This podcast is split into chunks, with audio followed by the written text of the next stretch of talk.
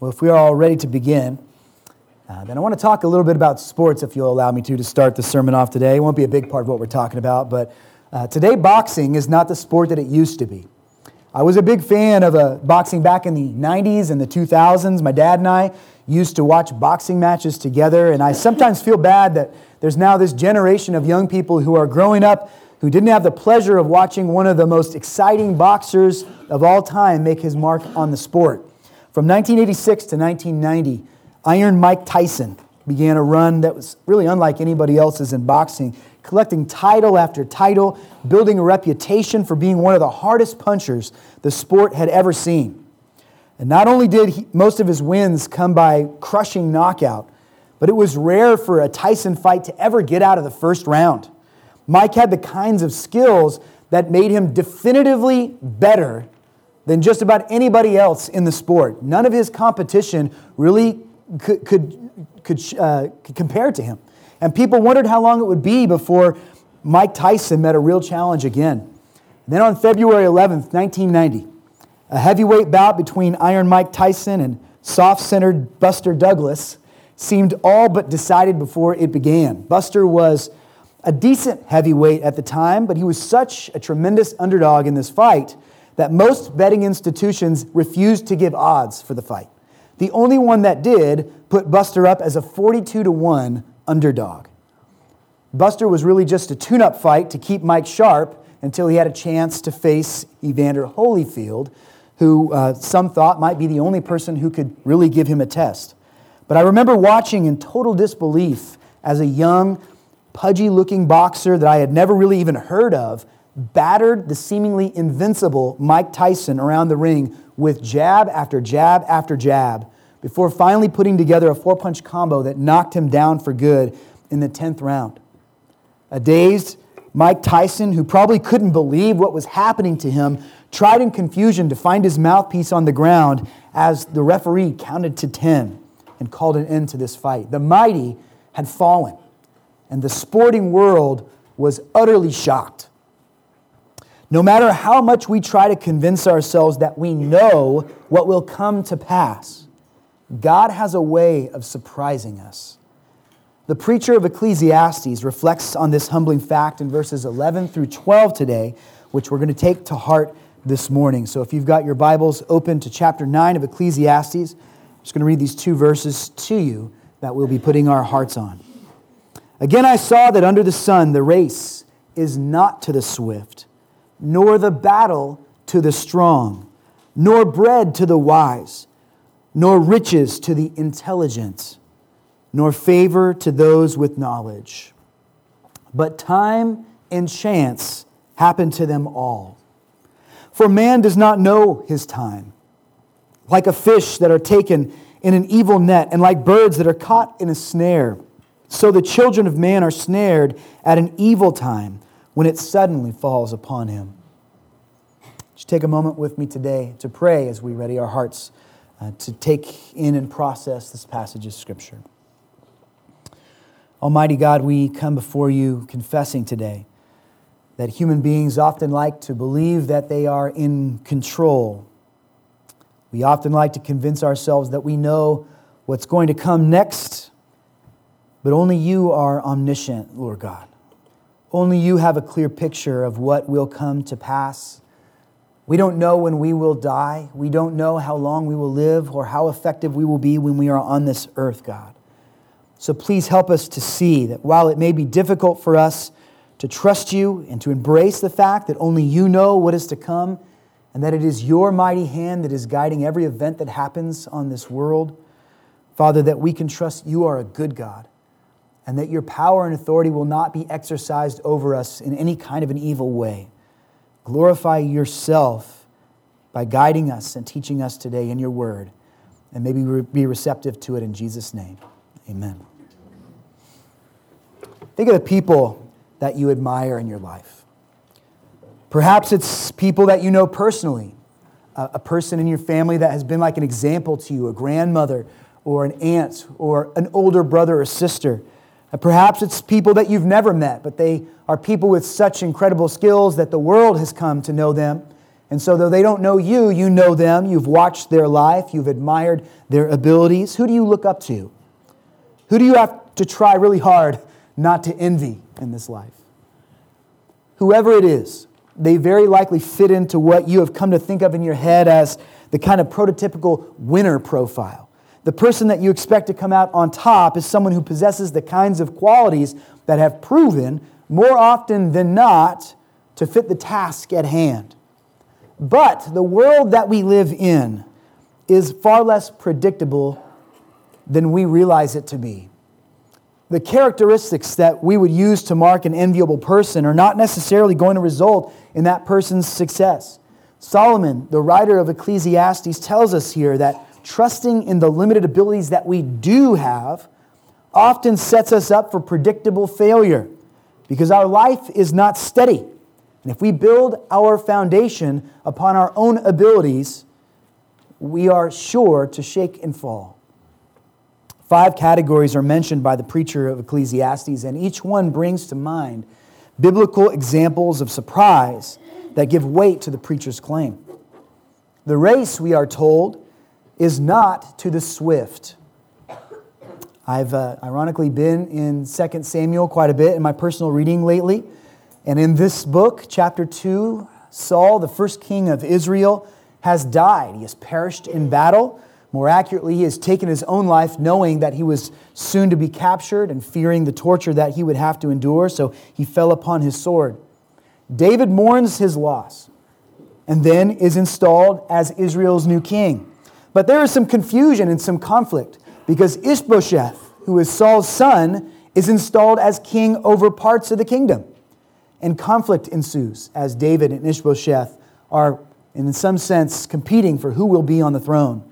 In one battle against these two groups, Asahel, who is one of David's key soldiers, pursues a general who is high in Ishbosheth's army, a man named Abner. Asahel is famous among the Israelites for his foot speed. People know him because he is so fast. He's often compared to a wild gazelle in his ability to run. And so, as Abner tries to flee the battlefield, Asahel races after him. The way that the scripture sets it up, it seems as though Asahel will surely prevail, will surely overcome Abner, and we assume that he's going to win. Asahel does catch him, but only to be thrust through by the butt of Abner's spear, and he dies in battle that day. So the race is not to the swift. The battle also is not to the strong. Who is the mightiest man in Scripture? Well, it's Christ, really. But we often think of Samson. Samson, he of the Nazarite vow, who grew his hair long and was promised not to touch a dead body or to drink from the fruit of the vine. The book of Judges tells us of the supernatural strength of this man. Ropes could not bind him, they were like spider webs or flax. In one battle, Samson struck down a thousand men with the jawbone of a donkey. The weapon did not matter because strength was given to Samson. He was the real weapon. But in Judges 16, we read of how a beautiful and clever lady named Delilah wooed him into uh, not being ready, not being on the alert. And while he was resting, she cut off Samson's hair and caused his strength to flee from him. Samson died a captive to the Philistines. The battle is not to the strong. Bread, likewise, is not to the wise. This one strikes home for the author of our book. Solomon himself knew this all too well. Though there was not a wiser man in the world, according to Scripture, still 1 Kings 11 records that this man of great wisdom made grave mistakes in judgment and multiplying to himself wives and concubines and these women, many of whom were from foreign lands and worshiped foreign false gods, polluted Solomon's knowledge of God and led him away from closeness to the Lord. His wisdom failed him. It was not a firm foundation upon which he could build his life. Riches are not to the intelligent. In 2 Samuel 16:23, we read that Ahithophel was a man of trusted counsel his word was like the word of God to many, says the scripture. And yet, when he was consulted by Absalom, David's son, who was trying to overcome him, his counsel was rejected in the place of the counsel of a foreigner. And so Ahithophel took his own life for the shame that it caused him. Favor is not with those who have knowledge. Who had more knowledge than Moses, who according to Acts 7:22 was instructed in all the wisdom of the Egyptians. And yet he fled for his freedom after breaking their laws by striking down one who was oppressing a fellow Hebrew. Our perceptions of what might be practical advantages in life are not reliable. It is impossible to know the outcomes based on what we see and what we perceive. In fact, we are told here that there are two factors that stand in the way time and chance. Let's look at this first factor of time. There was a day when a person who wanted to excel in the fields of computer technology would consider schools like MIT or Harvard. But a person who was educated at Harvard or MIT in 1995 might not be equipped at all to handle the ins and the outs of modern day technology. Why? Because of time. 1995 was 25 years ago. Can you imagine the way that technology under the sun has changed since that time? A top notch 1995 education in computer engineering would hardly scratch the surface of what is required for a software programmer today. The vast majority of the skills that they, that they garnered, which likely were very expensive to acquire at Harvard or MIT, by the way, would be radically outdated and almost completely obsolete today. Time has marched on. Man scrambles to keep up with it. No matter how good you are, you won't to continue to be that good for long. How many men were at the peak of their athletic powers when they were in their 20s and their 30s? But today, they're 50. And tying the shoes can sometimes be a, a realistic challenge to start the day. Our bodies fade and fail on us, they begin to betray us. And though there are times in life when we feel like we can accomplish anything, there are other times in the later portions of life when it feels like the very simplest of tasks are a huge undertaking for us. We all likely know someone who was incredibly sharp for most of their life, but now as they re- reach their retirement years, the mind wrestles to think through things that were simple and almost automatic in earlier times. We can't hardly remember where our keys are at or why we walked into this room in the first place. Success doesn't happen in a vacuum. Whatever good thing you're able to achieve, whatever knowledge you're able to gain, the world continues to march on. Maintaining greatness is often far more difficult than achieving it in the first place. That same Buster Douglas I mentioned at the beginning of the sermon won the title from Mike Tyson, and then he surrendered it himself eight months later at his very first title defense. Times change for changeable creatures like us, but the Lord never changes the God that we come to worship today, his purposes endure through all the shifts and changes of time. 2 Peter chapter 3 verse 8 says, "But do not overlook this one fact, beloved, that with the Lord one day is, a, is, as, is, a, is as a thousand years, and a thousand years is as one day." God is not confined by this thing that so confines us. Though it seems like an irresistible force to human beings, Time is powerless to the God who spoke it into being. God does not exist within the confines of time, rather, time exists within the will of God. And so time cannot limit him, he cannot be foiled by it. When we compare the best of what we are with the best of what God is, what seems impressive in man is revealed to be rather disappointing. Man's best can only be such for a moment. God is at his best 100% of the time. There are unique qualities about our God that should cause us to stop and take pause and to realize how truly holy he is. And one of those qualities is the fact that God is unlike us because he's immutable. The word immutable means that he never changes. And we've spoken about this some in previous scriptures in Ecclesiastes, but I want to bring it up again. Many of the characteristics that we lift up in man are completely absent in God. We admire a person who's a good learner. God doesn't learn anything. Did you know that? Because God already knows all things. He has perfect knowledge. And as time marches on, He's not gaining anything new. He has already known all that would happen before it was ever spoken into existence. So God is not a good learner. He doesn't learn. He is a good knower. He knows all things, and that never changes. We admire someone who has good opinions, but God has no opinions whatsoever, for he cannot speculate. He simply declares what is best. His word is always true. He doesn't guess. He will not be better tomorrow, though there is always something new and amazing that we can learn about Him, no matter how hard we study about Him, no matter how hard we pursue Him. There's always something great and beautiful that we didn't understand before that we understand more fully now. But it's not because God has changed, it's not because His character has progressed. It is because He is so vast that His resources are endless, and we can never frustrate them. He will continue to be the personification of perfection for all eternity, and we will never waver from the wonderful reality of what He is. As we read in our call to worship today, Malachi 3:16, I the Lord do not change.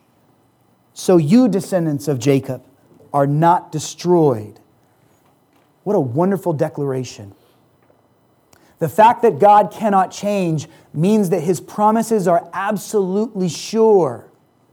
It's the reason why when Abraham obediently took his son Isaac, his son of promise, up the mountain to offer him as a sacrifice to God, he, do so, he did so knowing full well that God had to bring Isaac back to, from the dead if he was to sacrifice him.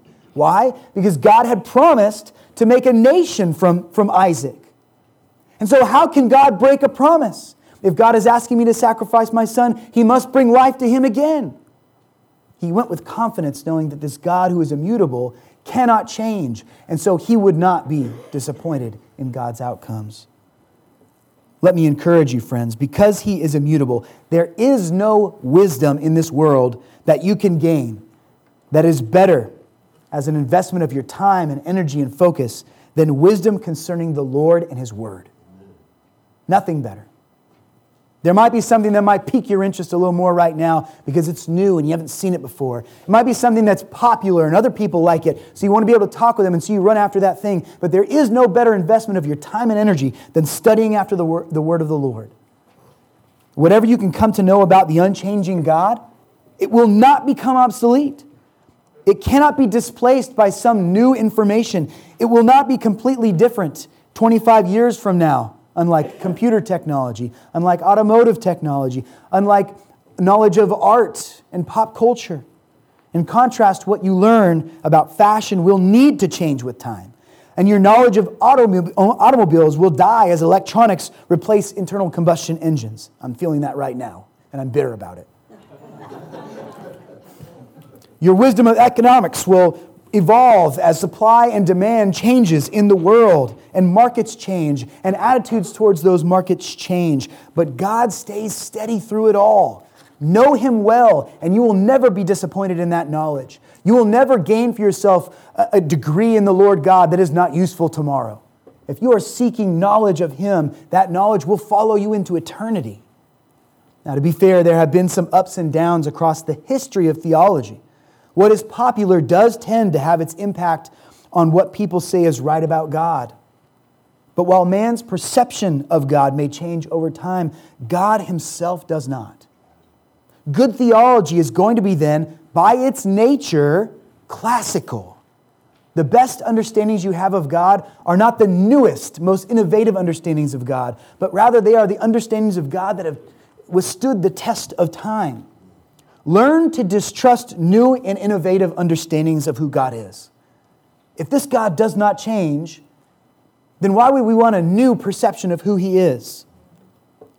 The way we perceive Him doesn't need to be reinvented in each new generation. In fact, we are saved because He does not change. The covenant is kept because He does not waver. A good work done in helping man see God for who He is should continue to carry its force and power over centuries not just because it set a precedence and spawned a new trend, but because it's talking about the God who is stable and steadfast. So you can pick up John Calvin's Institutes today and be tremendously blessed by the systematic ways that he writes about the nature and power of our God.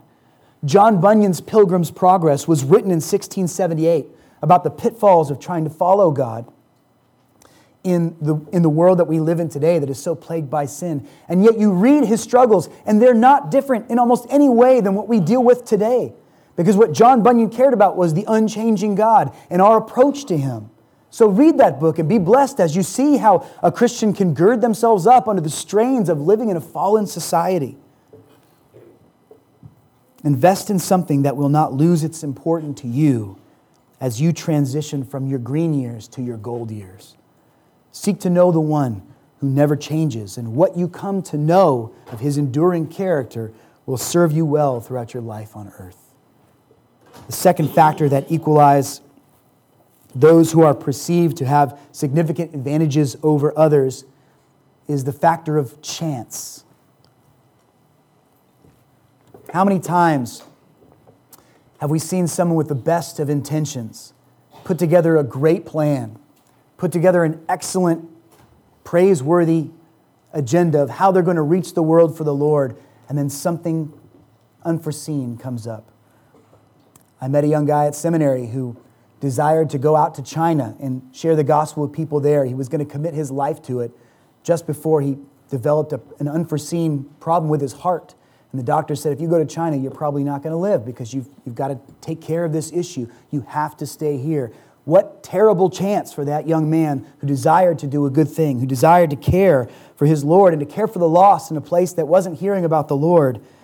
And yet, chance kept him from doing that. Or so the world would say. You see, technically, there is no such thing as chance as we're used to talking about it. There's no such thing as luck. God is unlike us in that He is immutable. God is also unlike us in that He is sovereign. He is a God who controls all things. As much as we would scramble to try to gain control of our lives, to be able to dictate where our days are headed and what is going to come for us in the future, we cannot do that. God alone has the power to say, This will be, and then to make it come to pass exactly so. All things occur according to the counsel of his perfect will. Proverbs 21:30 says, "No wisdom, no understanding, no counsel can avail against the Lord." He says it, and it is so.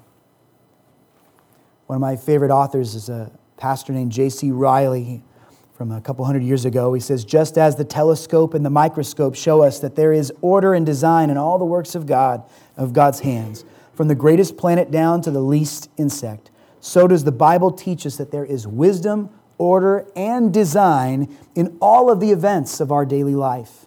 There is no such thing as chance, luck, or accident in the Christian journey through this world.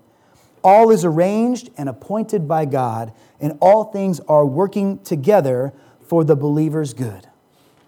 What is he referring to there? He's referring to Romans chapter 8, verse 28, that says that God works all things together for the good to those who love him and are called according to his purpose. So, for us to think that something happens to us based simply on random statistics, that the dice were rolled and we just happen to be the unlucky character today, that is to turn our eyes away from this grand theology, this doctrine of God's sovereignty. He is over all and working his will in all and through all. Now, I grant that our lack of sovereignty for our own lives is a great source of frustration for us. We wish we were sovereign. God's sovereign is a mystery for us that we can't entirely solve. We don't know his way or his wills. We can't entirely know exactly what's before us, even though He does know it. And that can strain our hearts and minds at times. It can make us anxious about what's to come. But here we see in Ecclesiastes chapter 9 that chance seems to happen to everyone for the simple reason that we don't understand God's sovereignty. The word chance is probably not the best word there anyway. The word chance can be translated chance, it can also be translated as simply events. Events happen to everyone. Circumstances happen to everyone. God has a number of events planned for you that you have not yet seen for this year to come. And when they come one after another, He will use each of these events to procure His will in your life, to grow you, to challenge you, to reveal things about you that need to be sanctified, because that is what sovereign God does. But that doesn't mean that you are lucky or unlucky. It means that God is in control and you are not. Even when you look back at the Old Testament practice of casting lots, sometimes when the nation of Israel would have a question that they didn't have an answer to, they would cast lots, almost like a way of, of, of throwing the dice or flipping a coin today. But they would do it not thinking that luck was going to cause their, their nation to choose one thing or the other, but knowing that God's hand was in charge of even the lots, lots that were, were cast before the people. So if those lots were cast in a certain way because Israel was their nation, they knew that was God saying, This is the way you need to go. Proverbs 16 33, the lot is cast into the lap, but every decision is from the Lord. So let's not make the mistake of getting caught up into this this secular mentality that some people are lucky and some people just aren't. Well, maybe today's my lucky day. If you know that there is a God and He is sovereign, you are lucky every single day. You are blessed with the grace of a knowledge that you could not discover apart from His intervention in your life. And we should praise God for the way that He's working out His will in you and through you. There are great dangers in trying to live lucky.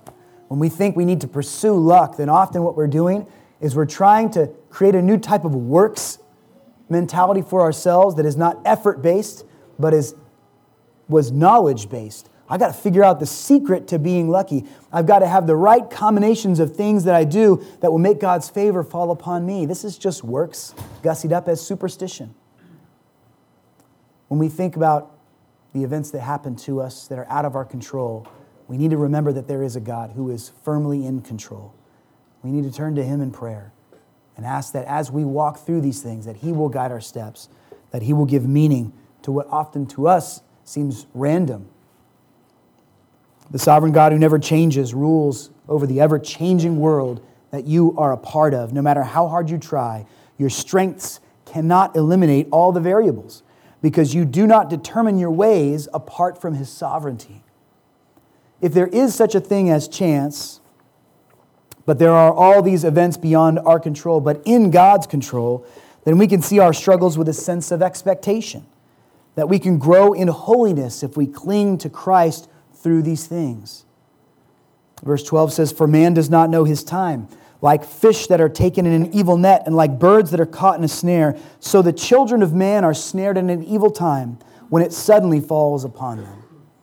It's talking about the day of death and Solomon is not saying here that God is evil for taking our lives away from us. He is showing us that when we are living with an under the sun mentality, it feels like a, a, a, bad thing that our lives are taken away from us. It feels like a loss when we lose a loved one.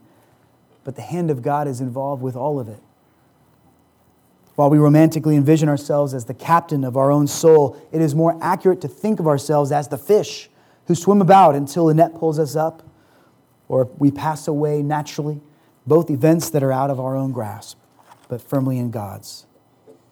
And so, as we consider the instruction that Solomon is giving to us here, we need to think about the takeaways.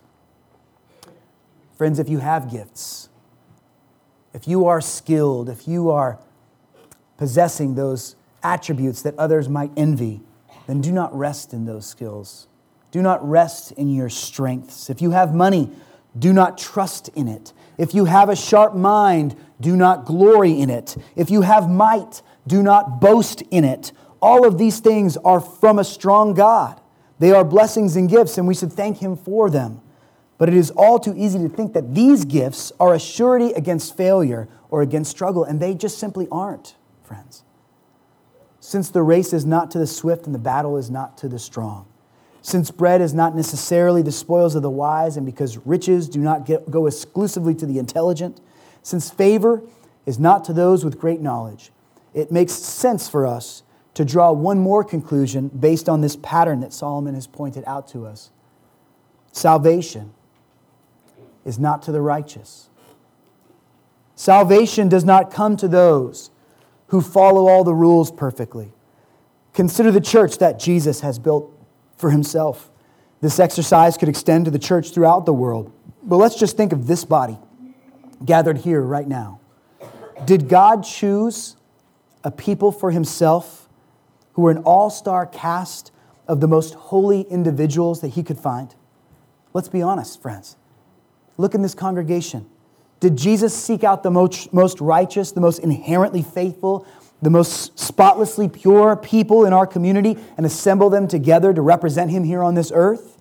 I humbly confirm to you that he did not. He chose sinners, he chose broken people, he chose people who could not make their lives into what they wanted them to be. He chose people that were lost and needed finding. He chose people who were blind and needed a supernatural sight that they could not grasp for themselves. God doesn't save the righteous, He saves sinners. And that is what He did with us. All Christians can and, can and should rejoice in the great twist of 1 Corinthians 6 9 through 11. Perhaps you're familiar with this passage. Where the Apostle Paul says, Or do you not know? that the unrighteous will not inherit the kingdom of God. Do not be deceived. Neither the sexually immoral, nor idolaters, nor adulterers, nor men who practice homosexuality, nor thieves, nor the greedy, nor drunkards, nor revilers, nor swindlers. If your sin's not on the list yet, it's implied. None of these will inherit the kingdom of God. And yet, verse 11 shines hope into the darkness. And such were some of you. But you were washed, you were sanctified, you were justified in the name of the Lord Jesus Christ and by the Spirit of our God. God has chosen to take sinful, unrighteous people and to make them righteous through the righteousness of Christ. Do you see the passive nature of what had, hap- had to happen to us in order for our sin to be overcome? In saving us, God did not seek out a holy people, for there were none. He sought out sinners like us, sinners who could not solve the riddle of righteousness, sinners who could not work their merits up to a, a level that was acceptable for heaven. He took us in our brokenness and He made us holy. He washed us and sanctified us. He declared us righteous by the sacrificial works that His Son accomplished on our behalf. Oh, praise God that does not only reward the ones who are themselves worthy. Praise the God that instead, by his amazing grace, surprises us and takes us beyond what we could ever be apart from his intervention. Indeed, he gently helps us to see that apart from him, we really are nothing. And that's why the Apostle Paul tells his people in Philippians chapter 2, verses 12 through 13, which is often a misunderstood text. He tells them, Therefore, my beloved, as you have always obeyed, so now, not only as in my presence, but much more in my absence, work out your salvation with fear and trembling. For it is God who works in you, both to will and to work for his good pleasure. Keep that up on the screen for a second, sound booth. Without the benefit of knowing that God's generous grace is the bedrock and beginning of our ability to obey God and to draw near to Him, then many have read these words, work out your salvation with fear and trembling, and they have interpreted that to mean that we need to do our very best to be worthy of the kingdom of heaven, that we must strive and strain to somehow muster up enough good works and personal righteousness that at the end of our lives we might present it all to our God that we might keep it onto that scale of justice and watch as the tides turn. And hopefully, our good deeds will be just enough to outweigh the wickedness, to outweigh all the sinful ways that we have dishonored God by breaking His law. And He'll find us worthy and let us in. Work out your salvation with fear and trembling. That is the misunderstanding that many see when they see this passage. But the fear and the trembling in that scenario comes from never really knowing if what you have done is good enough never really knowing whether you've been pleasing to God to such a degree that He will accept you into His heaven, that He will reward you with forgiveness. But that's not the fear and trembling that Paul's talking about. We can t- take such greater comfort knowing this salvation is not to the righteous, it is from the righteous, it is from the righteous God. It is from His hand that we become righteous. And so we work out our salvation with fear and trembling. In other words, we live out the salvation that has been given to us, and we are in awe and in wonder of this God who would do such an amazing thing for us. When we come near to this God who we just saying, How great thou art, who is holy and pure and unlike us, it should stir our hearts and we should have a sense of reverent fear for Him. There should be trembling before God, but not because He's casting us away or because we might not be good enough but because He's chosen to bring us into His presence in the first place, friends. What a beautiful, beautiful truth that He would love us like that. And what great assurance there is in knowing that we can come forward and love Him back and worship Him because He has transformed us and made us new. Why fear and trembling? Because we exist alongside a God who is amazing and who is eternal and unchanging and who is sovereign over our very lives. Be still and know that He is God, church. Be at peace knowing that He is good and that if you trust in the mighty Son, that salvation comes from Him. God is the one who is at work in you, changing both your will and your work to match His good pleasure. Be in awe of Him and do not mistake who is in control. Would you bow with me for a moment as we have a word in conclusion? Lord, we thank you for the amazing, amazing grace that you have given to us through Christ, your Son. And Father, we confess that there are times when our security is found in our own ability, Lord God. It is truly on thin ice. That our peace is based on what we know, Lord God, and we know so very little. And much of what we know is not even right.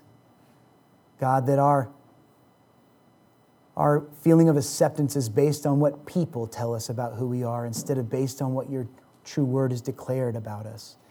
Father, please forgive us for these mistaken thoughts. I pray, Lord God, that as we come before your word and we see that you are the one who sovereignly guides all things, that your sovereign hand is the powerful force that we must learn to trust and appreciate, Lord God, that you would give us a great joy in knowing that you are the one who's calling the shots and who's declaring his will. Father, may we not ever endeavor in the futile battle against you, trying to make our own will come to pass, when really what we need to pray is for your kingdom to come and your will to be done on heaven as it is in earth, on earth as it is in heaven. So thank you, God, for this time. Please bless us as we enter into a time of fellowship around your table in Jesus' name. Amen.